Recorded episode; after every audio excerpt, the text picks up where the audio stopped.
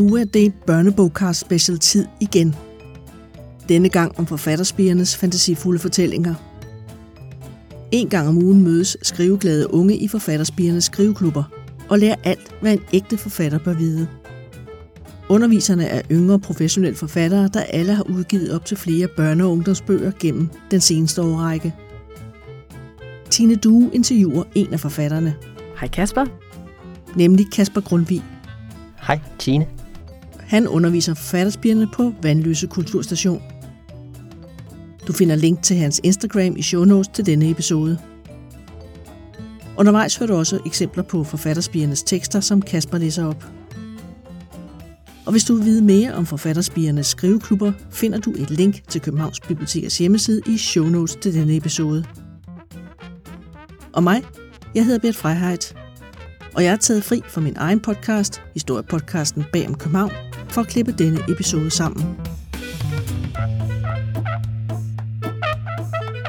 Hej og velkommen til den her særudgave af Børnebogkast, som vi har fået lov til at overtage. Så det bliver lidt et lidt anden podcast. Vi skal snakke om forfatterspirene, og øh, jeg hedder Tine, og jeg er børnebibliotekar ude i Sydhavnen.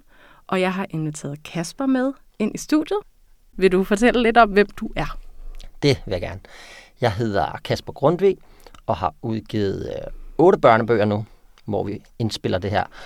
Og øh, så underviser jeg på øh, Vandløs Bibliotek, forfatterspigerne. Øh, det har jeg gjort siden august 2000 og skal sige, hvad var det sidste år? Det var 2021. øh, så, så, så et lille halvt års tid øh, nu her og har haft to forskellige hold. Jeg har inviteret dig herind, fordi vi skal snakke om, hvordan man får sat sin kreativitet fri. Hvordan man får øh, alle de her gode idéer, man render rundt med ind i hovedet, og alt, hvad man kan finde på af sjove tanker, hvordan får man lavet det til en god tekst. Og det har du nogle rigtig gode fif til. øhm, Det er blevet lovet i hvert fald. Det er blevet lovet. Ja. Det er godt. Uh, man kan sige, at uh, jeg har i hvert fald opdaget, at det, som der fungerer rigtig godt for mig, det er, at jeg slet, er rigtig god til bare at lave en, uh, en klade, uden at tænke over, om det er godt eller dårligt, eller kun tænke, det er skide godt det her. Mm. Uh, og så huske sig selv på, at, uh, at man altid går tilbage og redigerer selvfølgelig. Og så det med, at, at når man får en bog, og man finder en bog på biblioteket og i uh, butikkerne, så, så har den været igennem 100 redigeringsrunder, uh, og der har været en korrekturlæser inden, der har rettet alle de kommaer og punktummer, og sætningerne er blevet skarpe. Så det her med at, at kunne sige, uh, skal lige tale pænt, pyt med stavefar, eller pyt med, om, om plottet ikke sidder der 100% uh, i første omgang, fordi det er virkelig fantasidræbende, hvis man begynder at tænke på den måde og sige, nej, det giver slet ikke mening det her. For nogle gange så skal man bare nå længere i historien, og så pludselig så giver ting, der var tidligere i historien, faktisk mening. Man kan sige, tit når man læser en bog, så de ting, man ser i starten, eller man læser på et tidspunkt, så tænker, wow, det, det, det hænger totalt sammen med det der i starten. Tit er de ting, vi faktisk bare lavede måske sådan fem minutter imellem, øh, fordi man er gået, gået tilbage i redigeringsprocessen og har sat, sørget for, at tingene sidder sammen. Ikke? Og så det her med at, at, at, at stoppe øh, på et sted, hvor man 100% ved, hvad man skal skrive næste gang. Sådan så, at næste gang man sætter sig, så, øh, så ved man, hvad man skal gå i gang med, i stedet for at sidde og kigge på en blank side. Ikke? Okay, så egentlig er det en god idé bare at få skrevet en hel masse, og så måske stoppe lidt før tid. Det er i hvert fald det, der virker for mig. Øh, Ja. ja. at, at stoppe, og så lige lave et eller andet. Det kan bare være at gå en tur rundt, eller tømme en opvaskemaskine, eller et eller andet. Øh, jeg oplever tit, at det jeg får gang og bevægelse i min krop, så begynder karaktererne, de lever videre op i hovedet og snakker løs. Øh, og scenerne begynder også at bevæge sig op i hovedet. Så det der med lige at, at få fjernet sig fra computeren, kan Ja. ja. være meget godt. Øh, og så er der jo også, der er også et begrænset øh, tid, at man kan sidde og skrive. Så sådan noget med at sætte et ur til 20 minutter, og så bare skrive løs i de 20 minutter. Og så få væltet alt ud af Ja, lige hovedet. der. præcis. Og så sige, jeg må ikke stoppe. Ja. Så nu fortalte du, der var en hel øh, proces med en masse, der skal ind over og redigere og så videre. Når du skal starte på en ny bog, hvad er det aller, aller første, du gør? Øh, til at starte med, så går jeg og samler en masse idéer sammen op i hovedet. Øh, og så skriver jeg dem ned i et meget rodet dokument af noter. Øh, og så er det også vigtigt at gøre det klart og tydeligt, hvad det er, fordi hvis man ikke når dertil, hvor man skal i gang med historien for et år, så kan det godt være, at de der noter der, de er rigtig forvirrende. Ikke? Altså hvis man bare, for du kan godt, være- ja, man kan godt være i gang med en historie, og så samtidig have idéer til andre. Og i den periode, hvor man går og skriver de idéer ned til den anden historie, så skal man også sørge for, at når man når til man skal gå i gang med den historie, at man så også ved, hvad pokker det var, man mente sidste år. Øh, men så sætter jeg mig ned, og så prøver jeg at skrive, og nogle gange så finder man ud af, at det ikke er der, at historien den skal starte overhovedet alligevel. Min allerførste bog, den startede et helt andet sted, end hvor den starter nu, hvor den er blevet udgivet, og der bliver vi med at gå i stå. Øh, så nogle gange så kan der også hjælpe at bare rykke og sige, at den skal måske starte et helt andet sted i historien.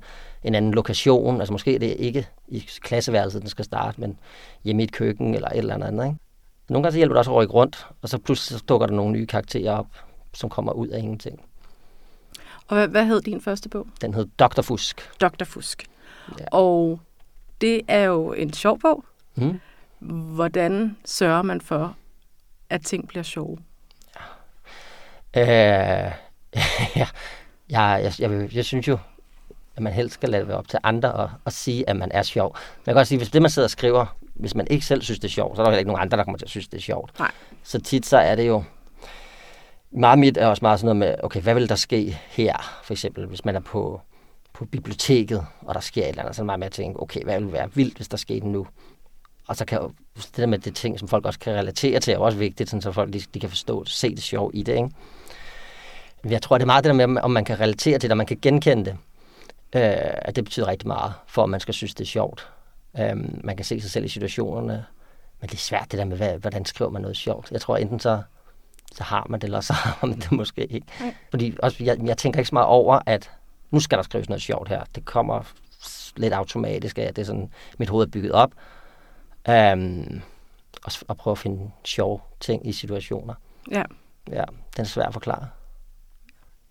Jeg har jo sat øh, vores kære forfatterspiger på lidt af en opgave i forhold til den her podcast.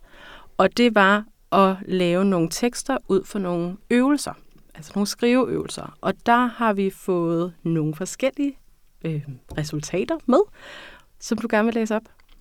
Ja, det vil jeg i hvert fald. Øhm, på mit skrivehold, der øhm, har vi jo selvfølgelig lavet øh, en, en masse forskellige øvelser, øh, og så sluttede vi af den aller sidste gang med, at, øhm, at børnene de skulle skrive en, øhm, en tekst omkring, hvor meget de havde opnået i deres karriere. De skulle ligesom se lidt ind i fremtiden, øh, sporkuglen, og så måtte de øh, bare gå fuld smadret på fantasien og, øh, og, og skrive øh, om alle de ting, de har opnået som forfatter. Og de måtte skrive det, som var det en takketale eller en avis, artikel omkring dem. Øh, og det er der kommet en øh, tekst ud af fra Alma her. Almas karriere. Alma Christensen begyndte at skrive, da hun var to. Dengang havde hun ingen idé om, hvilken stor indflydelse hun ville gøre på verden. Som 12-årig startede hun i verdens sejeste og nu verdenskendte forfatterklub. Takket være hende tager børn fra hele verden nu til Danmark bare for at besøge den mega seje forfatterklub. Senere det år udgav hun sin første bog, og den blev en kæmpe succes. Den udkom i flere millioner eksemplarer, og hun oversatte den selv til tysk og engelsk. Så fik hun den oversat til alverdenssprog, bortset fra venuatavisk for der er kun 67 indbyggere, og der snakker ingen andre sprog, og har desuden ingen computere. Så da Kasper Grundtvig, som undervisede i forfatterklubben, blev kidnappet af J.K. Rowling spioner, delte de oprindelige elever i forfatterklubben sig op. Asta og Ida sneg sig ind på et fly til London ved at gemme sig i bagagerummet og begyndte at lede efter Kasper, imens Alma blev og undervist i forfatterklubben. Og Annika og Selma var dem, der skaffede slik, fordi kommunen var løbet tør for penge, fordi det havde brugt dem på den 20 meter høje diamantstatue af Alma. De havde lavet det som en overraskelse til hende, til når hun kom hjem fra turné i Sydamerika. Men de vidste ikke, at Alma havde megalofobi, det vil sige angst for store ting. Så da hun kom hjem igen, besvimede hun og lå på hospitalet og så Netflix i tre dage. Så var kommunen nødt til at tage statuen ned igen, og de havde lige spildt 135 milliarder kroner. Nå, men tilbage til forfatterklubben. Den var nemlig begyndt at miste kunder på grund af manglen af slik. Men da Alma begyndte at arbejde der, blev der propfyldt med kunder som aldrig før. Men efter fem år var Kasper stadig ikke blevet fundet, og Asta og Ida kom triste hjem. De holdt en sørgelig afskedsfest i lokalet, de havde fået undervisning i som små. Men midt i Salmas tale om, hvor meget hun holdt af Kasper, så Alma ud af vinduet, og hun råbte, Se, der er Kasper! Alle skyndte sig hen til vinduet, og det var rigtigt nok. Der var Kasper. Alle fem skyndte de sig ned ad trappen og udenfor, og Alma råbte, Hey Kasper, hvor har du været? Kasper vendte sig om. Jeg må indrømme noget. Jeg har lovet for jer. Jeg blev ikke kidnappet af J.K. Rowling spioner. Jeg blev bare træt af at skrive, men jeg turde ikke sige det til jer, fordi jeg var bange for, at I skulle blive sure. Pigerne tilgav ham, og han begyndte at arbejde i forfatterklubben igen, efter at pigerne troede med at skyde ham med blå lava. Alma tog til New York for at modtage sin Nobelpris nummer 134 og boede der i nogle uger, før hun tog til Hollywood og lavede sin egen dokumentarserie. og tog derefter til Brasilien, hvor de havde inviteret hende til karneval med tema Alma Christensen. Alle var klædt ud som hende, bortset fra hende selv, som ikke lige havde fået med, at man skulle klæde sig ud som hende. Så hun var klædt ud som en ketchupflaske, som senere kom til at ligne en senapflaske, fordi den blev afbladet af solen. Så skulle hun tilbage til Danmark for at modtage Orla-prisen for 38. gang. Nu står hun i lufthavnen og venter på et fly til Færøerne, hvor hun skal til en festival med temaet Verdens bedste forfattere, hvor hun selvfølgelig er inviteret. Kasper, hvad hvis man meget gerne vil skrive, og er glad for at skrive, men simpelthen mangler inspiration til, hvad man skal kaste sig over? Hvad kan man så gøre? Ja, altså vi har på et tidspunkt lavet en øvelse, hvor vi, øh, vores lokale det ligger lige ved Vandløse Torv station, og der kiggede vi på tidspunkt ud af vinduet, og så kiggede vi rundt og sagde, hvad kan vi se herfra? Mm. Øh, og så var sådan, okay, hvem, de tre mennesker, der går der, hvor skal de hen nu? Og så prøvede vi at lave en øvelse ud for det. Øh, så det med, nogle gange så er det meget godt med at, at, at få nogle ting udefra. Og det var sådan tit, at idéer opstår i, at man oplever et eller andet, og tænker, okay, hvad kunne det være? Øh, min egen idé til min første bog, den kom også midt i en øh, team på pædagoguddannelsen, hvor jeg pludselig sad og lavede noget andet, i stedet for det, jeg skulle, fordi læreren havde sagt noget, og så er det der med, at idéerne bare begynder.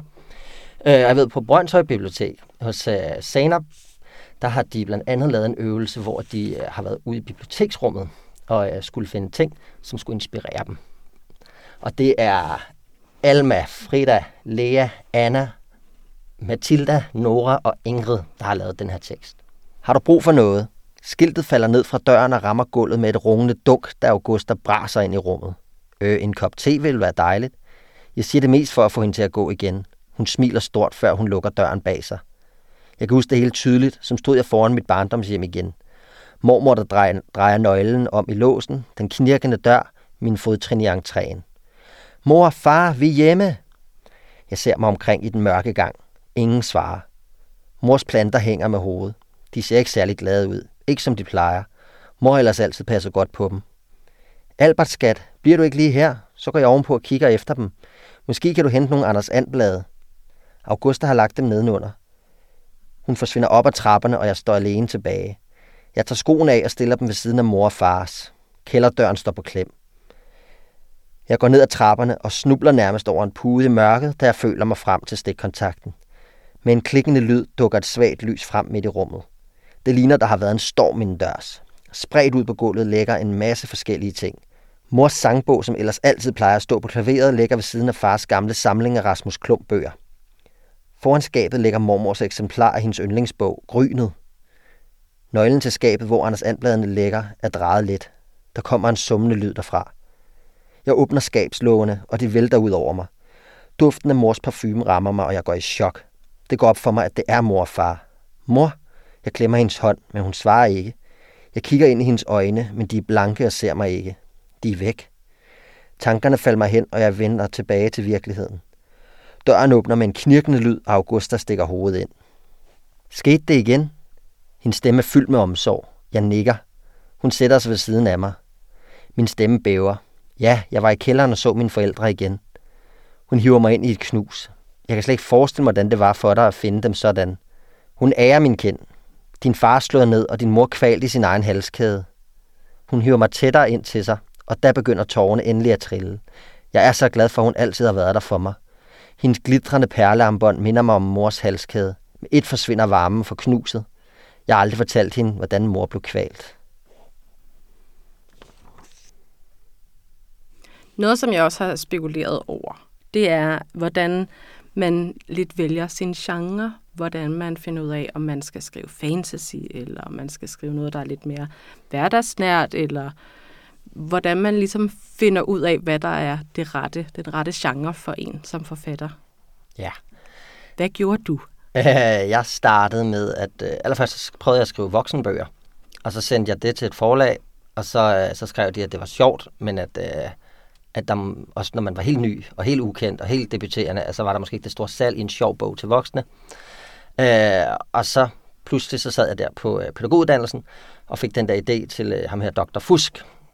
Og øh, det, jeg begyndte at skrive det, så kunne jeg bare mærke, at det, det føltes rigtigt, det her. Og det var det rigtige øh, verden at befinde sig i det her børneunivers her, hvor øh, der kan ske, man kan ryge ned af en trappe eller en salgsmotal og stadig overleve. Og, øh, øh, bare, altså, jeg tror, man skal man skal selvfølgelig også passe på med bare at smide sig ind i en boks og sige, nu må jeg kun skrive fantasy, eller nu må ja. jeg kun skrive børnebøger. Det er, for der er plads til det hele, og det lyder også meget kreativitetsdræbende, hvis man siger, jeg må kun gøre det her.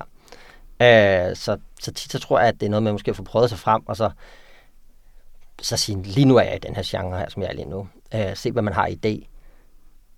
Og så se, om det kommer sådan naturligt, og Ja, bare Fordi hvis det ikke kommer naturligt, idéer. så bliver det også rigtig lang tid at sidde og, og prøve at skrive en bog. Øh, bare fordi man gerne vil skrive en, et eller andet, man ved, der sælger Ja. godt. Ikke? Det skal helst være, fordi man har idéen. Jeg tror heller ikke, den bliver så spændende at læse. Nej, det tror jeg heller ikke. den Også, og så skal man jo igennem, som sagt, man skal redigere den 100 gange. Ikke? Hvis man sidder og keder sig allerede, mens man har skrevet den, ikke? så bliver det rigtig langt. Halvt år, eller hvor lang tid det tager, før den er ude. Ikke? Ja. Ja. Har du altid gerne vil skrive? Jeg har altid øh, skrevet, øh, virkelig godt kunne lide at skrive, og øh, som barn læste jeg meget Gåsehud og Anders And. Øh, så min bøger i dag er også en blanding af gys og humor, og gerne så sjovt, så det aldrig bliver rigtig uhyggeligt. Øh, og i skolen, der lavede vi også en masse, vi lavede meget film.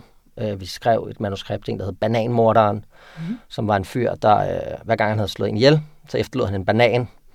Og så tre år efter, så kom Kastanjemanden, som jo nok har fået inspiration fra vores Bananmorderen, har jeg Ja, tænkt. ja, ikke? Jeg ja. har tit tænkt og skrevet, overvejet at skrive til ham. øh, jeg vil gerne vil have penge for den. Øhm, så, så der har altid været noget det der med at, at godt kunne lide at skabe ting. Og som 18-årig, der skrev jeg en hel tv-serie og sendte den til et, øh, hvad hedder sådan, et filmproduktionsselskab, og som meget gerne ville se, når jeg kom ind og snakke og sådan noget, men jeg var bare, jeg var bare ikke, altså det var for uprofessionelt alligevel, ikke? og var ikke rigtig klar, var der ikke 100%, men, men jeg har altid godt kunne lide at skrive, og har også altid været god til at række ud og, og spørge om ting, og det kan man komme virkelig langt med, det der med at få, få sagt noget, og få snakket, og, og bare række ud og høre, fordi ofte så er folk jo virkelig søde og hjælpsomme. Så det kan man komme langt med. Er det i forhold til at spørge andre forfattere? Ja, også eller? det. Øh, og det er også der, at, at det her forfatterspihold her er så fedt, at børnene har hinanden lige pludselig, har nogen, der har de samme interesser. Øhm, da jeg var barn, jeg tror ikke, der var sådan noget med forfatterhold, men det havde da været super fedt, i stedet for at man bare selv sad alene og, og prøvede at skrive de her ting her.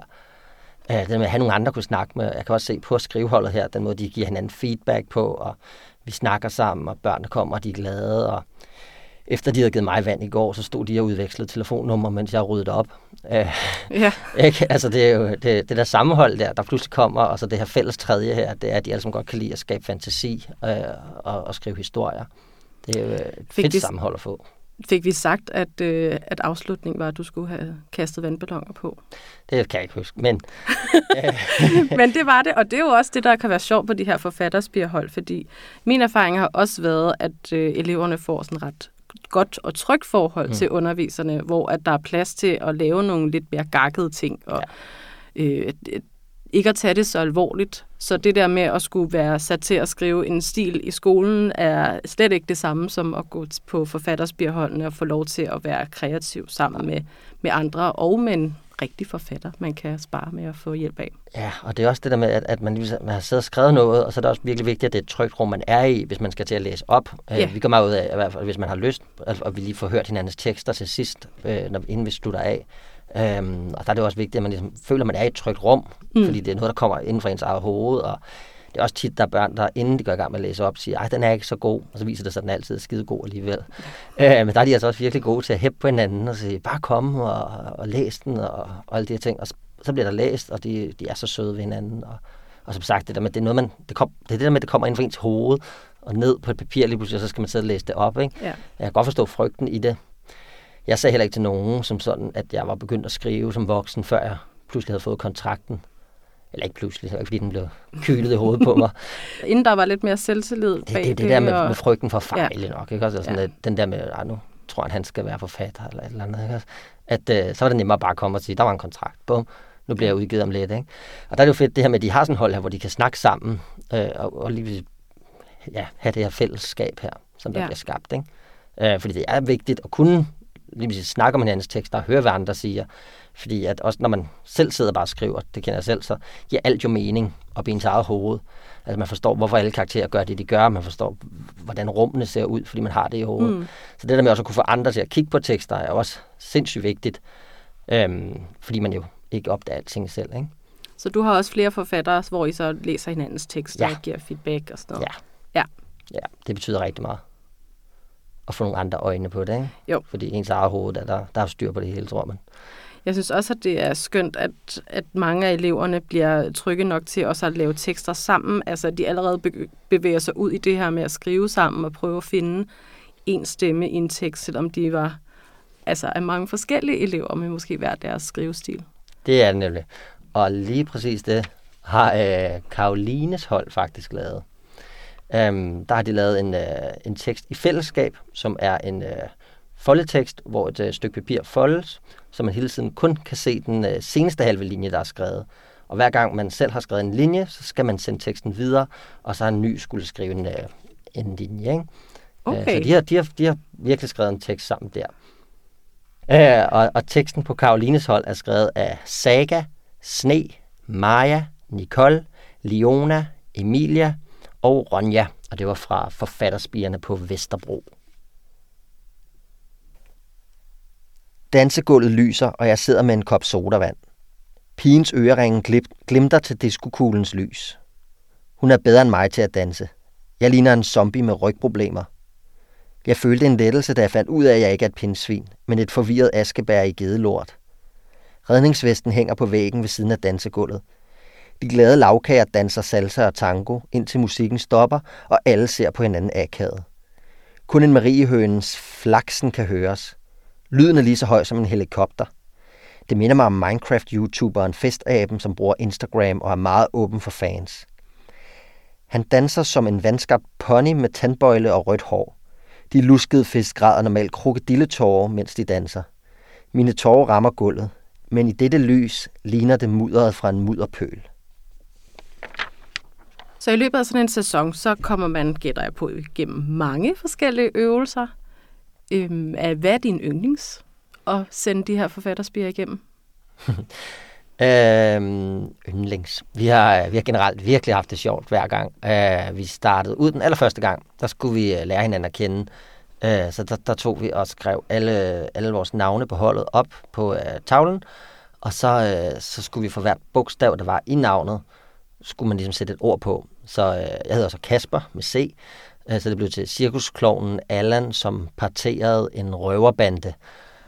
Øh, og så skulle man ligesom ud fra, øh, ud fra det, så skulle man ligesom skrive en historie ud fra de ting, og det behøvede ikke være ens eget navn. Man må, man må tage lige den historie, man havde lyst til deroppe. Ja. Øh, og det er også det vigtige, at, at det er sådan meget frit, når vi er, når vi er der. Vi hygger, og der, vi, der skal være plads til, at man kan komme i gang med fantasien.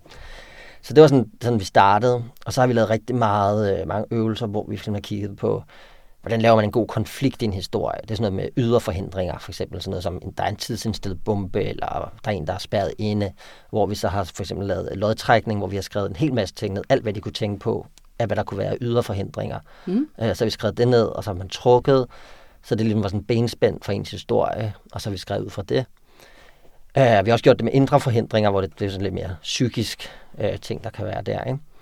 Og så har vi jo også skrevet, uh, vi har også lavet musicals, har vi også været forbi, og hvor at, uh, at man, uh, hvor vi skulle skrive en, uh, en tekst, og så skulle de så indsætte nogle sange, som de godt kunne lide. Så de måtte selv vælge fra deres Spotify eller YouTube. Nå, så de eller kendte i forvejen. Ja. Yes. Så de skulle lidt skrive op til det, og sådan noget, altså, altså deres karakter pludselig brød ud i sang. Og så afspillede vi så, så, så, så de læste deres tekster op, og så afspillede jeg noget af det der musik der, som der passede ind. Og så læste de videre, og så nåede vi til den næste sang, og så til den næste, ikke også? Ja.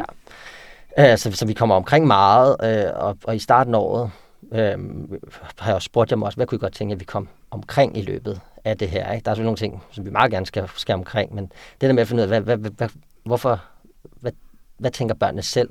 Altså, hvorfor er de der? Hvad, hvad kunne de godt tænke sig også at komme med derfra? Ikke? Mm. Øhm, det er jo ærgerligt at sidde et helt forår, hvis der, man virkelig gerne vil lære at lave en fed cliffhanger, sådan en åben slutning, eller Ja. hvordan man slutter man et kapitel godt af. Så er det også irriterende, at man aldrig kommer forbi det. Ikke? Så, øh, så jeg prøver virkelig at give, give børnene meget med indflydelse på det. Ikke? Så det er lige så meget deres rum, og lige så meget dem, der har bestemt, hvad vi skal omkring. Og så prøver jeg at lave nogle fede øvelser ud fra det. Ikke? Fedt. Ja. Og det er der kommet rigtig meget sjovt ud af. Ja. Det lyder også som om, at det er skide hyggeligt. Det har det været. ja. Lige her inden vi afslutter, så har vi faktisk en tekst mere, som er anderledes bygget op end de andre. Ja, det er øh, hos øh, øh, Valby Bibliotek, hos Sakia, der har de, øh, øh, alle eleverne, de har skulle, øh, hvor de arbejder med worldbuilding, stedbeskrivelse, og der har øh, alle eleverne skrevet øh, kendetegn ned på en øh, papirlap, som for eksempel nogen spiller saxofon, fortøjet er slidt, Der er altid mørkt, og så har de øh, blandet alle sædlerne sammen, og så har alle elever trukket øh, to tilfældige steder, og så de så skulle skrive om øh, de her steder her, hvor at, øh, at de her papirlapper her, det så var kendetegnende ved stederne. Og så de øh, først skulle skrive en, øh, en tekst med en fortæller, der aldrig havde set stedet før, og bagefter så de skulle skrive en tekst øh, om det samme sted, men denne gang, der øh, har fortælleren ligesom, ja, har fortælleren boet der hele sit liv. Okay, så en god måde lige at sikre sig, at man har fået alle med. For hvad er det her for et sted? Hvordan føles det? Hvordan dufter ja. det? Hvordan ser det ud? Lige præcis. Og det blev til en tekst, som der kommer lige her. Bussen stopper næsten lige ud for min destination. Talk Street. Jeg træder ud i regnen og fortryder med det samme mit jakkevalg. Der er ingen mennesker. Jeg står under en lygtepæl. Den er let bøjet, og den eneste lygte, der er over denne her pæl, er de små host af lys, som den vilkårligt udsender. Jeg skutter mig. Bussen, der åbenbart også kan mærke den mærkelige stemning, slider hurtigt dørene i og skynder sig videre. Den var ellers foran køreplanen. Jeg begynder tøvende at gå ned ad gaden. Jeg hopper over en stor vandpyt, selvom mine sokker allerede er mørke af vand. Fortorvet er elendigt. Ingen af fliserne flugter, så man snubler ved hvert andet skridt, og der er flere revnet end hele. Jeg kan vide, hvorfor Mathilda valgte at bo herude. Hvorfor valgte jeg det? Jeg hanker op i den lille kuffert, jeg har med mig. Det er let at flytte, når man stort set ikke ejer noget. Jeg når en anden lygtepæl. Regnen spejler sig i det lys, der denne gang er gult og vedvarende, og jeg føler mig ti gange mere våd. Jeg står på et gadehjørne. Overfor ligger en lille bar. Den er lukket. Udenpå hænger en plakat, hvor der står, at Susan Sunshine kommer og synger fredag aften kl. 20. Hun ser godt ud, hende Susan Sunshine. Store bryster, blondt hår. Eller, det ville hun have gjort, hvis ikke hun var blevet reddet halvt over, og en eller anden havde skrevet pik med store lille bogstaver hen over hendes ansigt. Jeg ser mig om for at prøve at finde et husnummer eller andet tegn på, hvor jeg er, men intet siger mig noget. Jeg prøver at tørre min hånd af i jakken, men den er også våd, så det hjælper ikke det store. Derefter fisker jeg den lille iPhone 5 op af min inderlomme. Den er heldigvis ikke våd. Kom nu, kom nu, kom nu, mumler jeg, mens telefonen med jævne mellemrum laver en monoton biblyd. Endelig tager hun den. Hej Clara, begynder hun, men jeg afbryder. Hej Mathilda, der er altså ret vådt herude, og nu er jeg også faret vild. Kan du ikke godt komme ned og hente mig? Jeg tror, jeg er ret tæt på.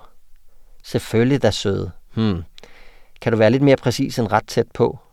Jeg kigger mig omkring og får øje på det slukkede neonskilt over baren. Øhm, jeg står ved en eller anden bar. Den hedder Connies. Matilda ler i den anden ende. Nå, er det noget helt ned til Connies? Jeg er der om fem minutter.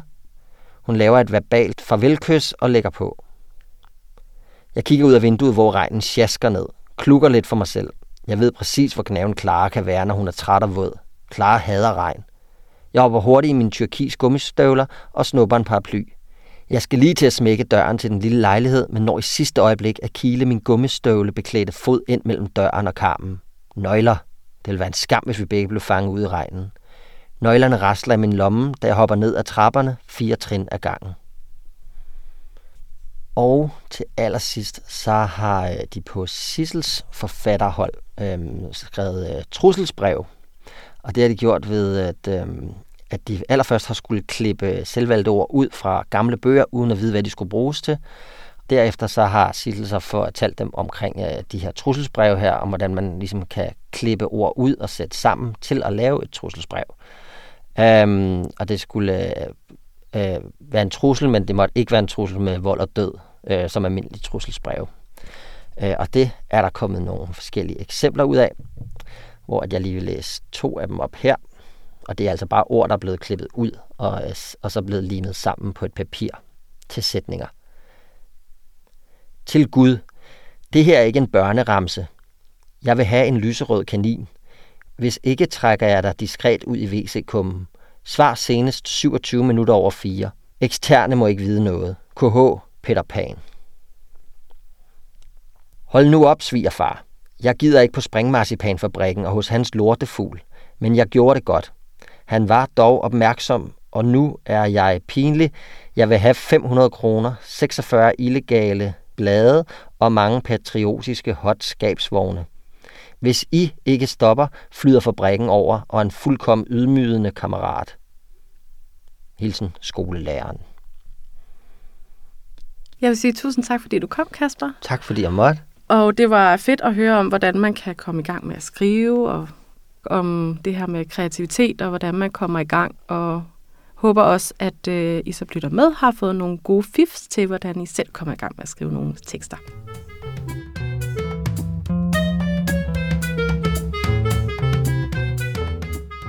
Børnebogkast er slut for denne gang. Du har hørt Tine Due i samtale med forfatter og underviser hos forfatterspirerne på Vandløse Kulturstation, Kasper Grundvig. Teksterne undervejs er forfattet af forfatterspigerne på de forskellige københavnske skriveklubber. Forfatterspirernes skriveklubber mødes om mandagen på Vesterbro Bibliotek og Kulturhus ved Karoline Ørsum. Tirsdag på Kulturstationen Vandløse ved Kasper Grundvig. Også tirsdag, men denne gang på Bibliotekshuset på Amager ved Sissel Bergfjord. Onsdag er det på Brøndshøj Bibliotek ved Seinab Farah Dahir. Og endelig torsdag på Valby Bibliotek ved Sakia Ashmi. Du finder som sagt links til Kasper Grundvis Instagram og til Københavns Bibliotekers forfatterspierklubber i show notes til denne episode. Jeg hedder Berit Freiheit, og jeg siger tak for denne gang.